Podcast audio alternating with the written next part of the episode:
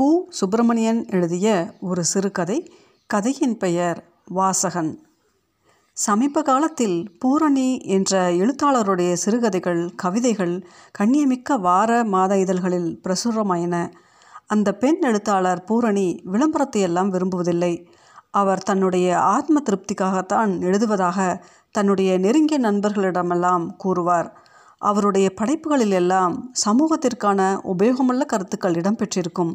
எனவே ரமணி பூரணியின் படைப்புகளை ஆர்வமுடன் படிக்க ஆரம்பித்தான் என்பதை விட அந்த பெண் எழுத்தாளர் பூரணியின் எழுத்துக்களை காதலித்தான் என்று தான் கூற வேண்டும்.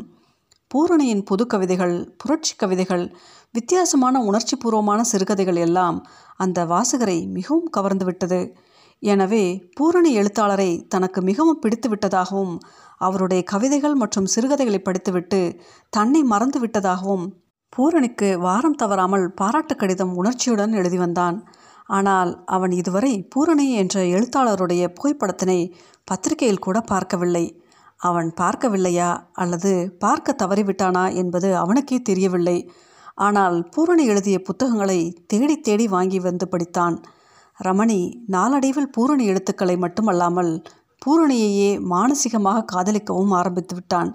எனவே தான் பூரணியை இன்று தான் சந்திக்க வருவதாக மட்டும் பூரணிக்கு சுருக்கமாக கடிதம் எழுதியிருந்தான். ரமணி அழைப்பு மணியை அழுத்தினான். பூரணி கதவை திறந்தாள்.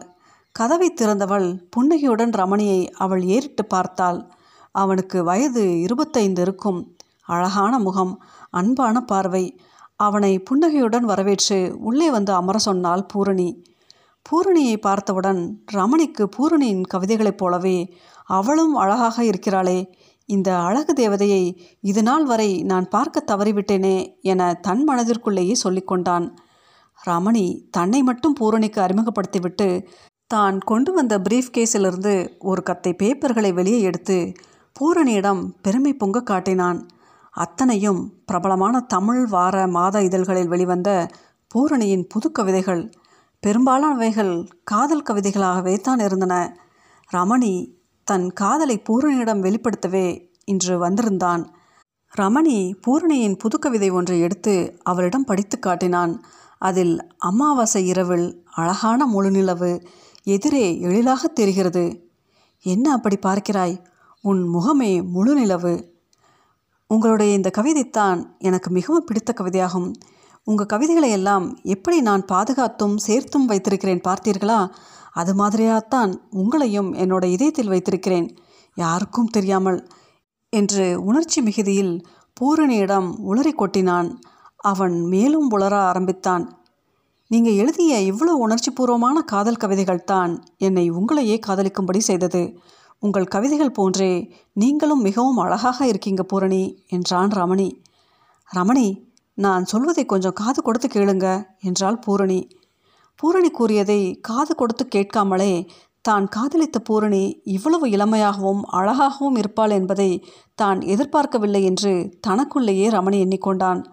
பூரணியை மேலும் பேச விடாமல் ரமணி என்ற அந்த வாசகன் தொடர்ந்து உங்களுடைய கதைகள் எல்லாம் என் வாழ்க்கையின் பிரதிபலிப்பாகவே இருந்ததால் அதில் நான் என்னை அறியாமல் அதிலேயே மூழ்கிவிட்டேன் என்றுதான் சொல்ல வேண்டும் பூரணி என்றான். அப்படியா? நான் என்ன கூற வரேன்னா நீங்கள் ஒன்றும் கூற வேண்டாம்.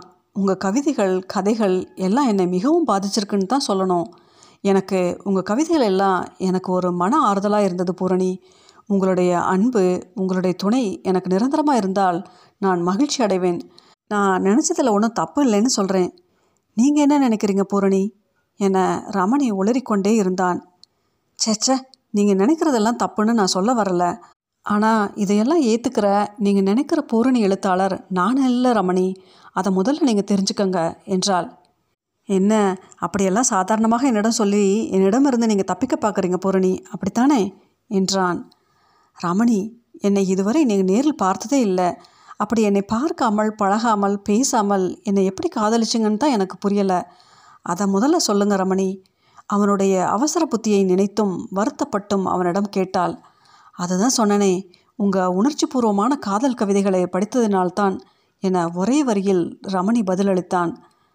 அதாவது உணர்ச்சி பூர்வமான அதாவது உங்களை காதலிக்க வைத்தது பூரணி என்ற பெயரில் எழுதிய கவிதைகள் மற்றும் கதைகளை எழுதினவங்க தானே ரமணி? ஆமாம் அந்த கவிதைகளை எழுதின பூரணி ஆகிய உங்களை தான் காதலித்தேன் என்று காரணத்தை கூறினான் ரமணி. இந்த கவிதைகள் எல்லாம் நான் எழுதவே இல்லைன்னு நான் சொன்னால் நீங்கள் நம்புவீங்களா ரமணி? உங்கள் பேர் தானே பூரணி? ஆமாம் என் பேர் தான் பூரணி. சந்தேகமே வேண்டாம் ரமணி. பிறகு எதற்கு நான் எதுவுமே எழுதவே இல்லைன்னு கூறுறீங்க? ஆமாம் நீங்கள் நினைக்கிறபடி கவிதை கதைகள் எல்லாம் எழுதுகிற பழக்கமெல்லாம் எனக்கு இல்லை இல்லைன்னு எத்தனை தடவையானாலும் கூறுவேன். மேலும் தொடர்ந்தால் எனக்கு சுட்டு போட்டாலும் இந்த கவிதை கதைகள் எழுதுறதெல்லாம் எனக்கு வராது. போதுமா ரமணி? அதெல்லாம் எனக்கு இன்ட்ரெஸ்ட்டும் இல்லை. நீங்கள் வீணாக கற்பனை வளர்த்திக்காதீங்க ரமணி. நீங்கள் கொண்டு வந்த படைப்புகள் எல்லாம் என்னோட அம்மா சத்யபாமா எழுதியவைகள் தான். நான் எழுதியதில்லை. என் மீது உள்ள பிரியத்தினால் என்னோட அம்மா எனது பெயரில் அதாவது பூரணிங்கிற என் பெயரில் கதைகள் கவிதைகள் எல்லாம் எழுதி வர்றாங்க. ரமணி இன்னும் உங்களுக்கு விளக்கம் வேண்டுமா? நான் இந்த உண்மையை கூற வந்த போதெல்லாம் என்னை பேச விடாமல் தடுத்தது நீங்கள் தான். என்பதை பூரணி தான் தன் கவிதைகள் கதைகள் எழுதவில்லை என்பதை அவனுக்கு எடுத்து கூறினாள். முட்டாள்தனமாக காதலிக்கிறேன் எல்லாம் நீங்கள் உளராதீங்க உங்கள் பேச்சிலிருந்து நீங்கள் பூரணியை காதலிக்கலை. பூரணி எழுதிய அதாவது எங்கள் அம்மா எழுதிய எழுத்துக்களை தான் காதலிச்சிருக்கீங்க. என்னோட அம்மாவின் கவிதை கதைகள் போன்ற படைப்புகளுக்கெல்லாம் நீங்கள் நல்ல வாசகனாக இருந்தால் மட்டும் போதும். அதை தான் நானும் விரும்புகிறேன் எங்கள் அம்மாவும் விரும்புவாங்க. பூரணி பேசி முடிக்கும் முன்பே ரமணி எல்லாவற்றையும் நன்கு புரிந்து கொண்டு எழுந்து விட்டான். பூரணி நான் தான் தப்பாக எண்ணிட்டேன். பூரணின்னு உங்கள் பேரை கேட்டவுடன் நீங்கள் தான் இந்த கவிதைகள் கதைகள் எல்லாம் எழுதியிருப்பீங்கன்னு தவறாக புரிஞ்சுக்கிட்டேன். அது என் தவறு தான் உங்கள் பேரில் உங்கள் அம்மா எழுதுகிறாங்கன்னு இப்போ நான் நல்லா புரிஞ்சுக்கிட்டேன்.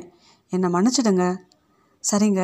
நீங்கள் சொல்கிறபடியே இனிமேல் உங்கள் அம்மாவின் எழுத்துக்கு மட்டும் நான் நல்ல வாசகனாகவே இருக்கிறேன். நான் உணர்ச்சி மிகுதியில் ஏதேதோ உங்களிடம் உளறிவிட்டேன். என்னை மன்னித்து கொள்ளுங்கள் பூரணி. நான் வரேன். என்று விடை பெற்றான் அசடு வழிந்த முகத்துடன் ரமணி என்ற அந்த வாசகன்